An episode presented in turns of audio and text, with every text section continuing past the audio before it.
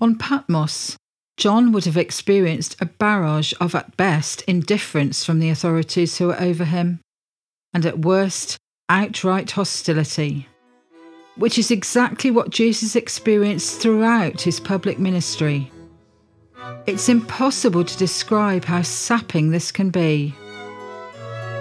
Almost all his miracles were done against a backdrop of prying eyes, hostile Pharisees, skeptical Sadducees, Roman informants, just as millions of government spies in the former East Germany spied on the whole nation, or as is currently happening today in countries like North Korea, makes life so wearing and so dangerous for believers.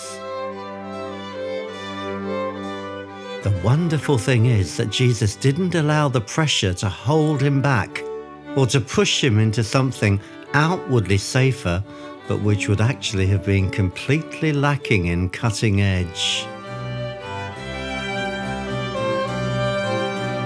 So many of us are only prepared to step out if we feel like it, or if the circumstances appear favourable, and the Lord's presence is strong. Let's face it, most of the missionaries whom God has really used did not see 3,000 people come to Christ the first time they preached the gospel. No, they had to persevere through years of intense hostility and discouragement until the seed of the gospel took root in these new regions.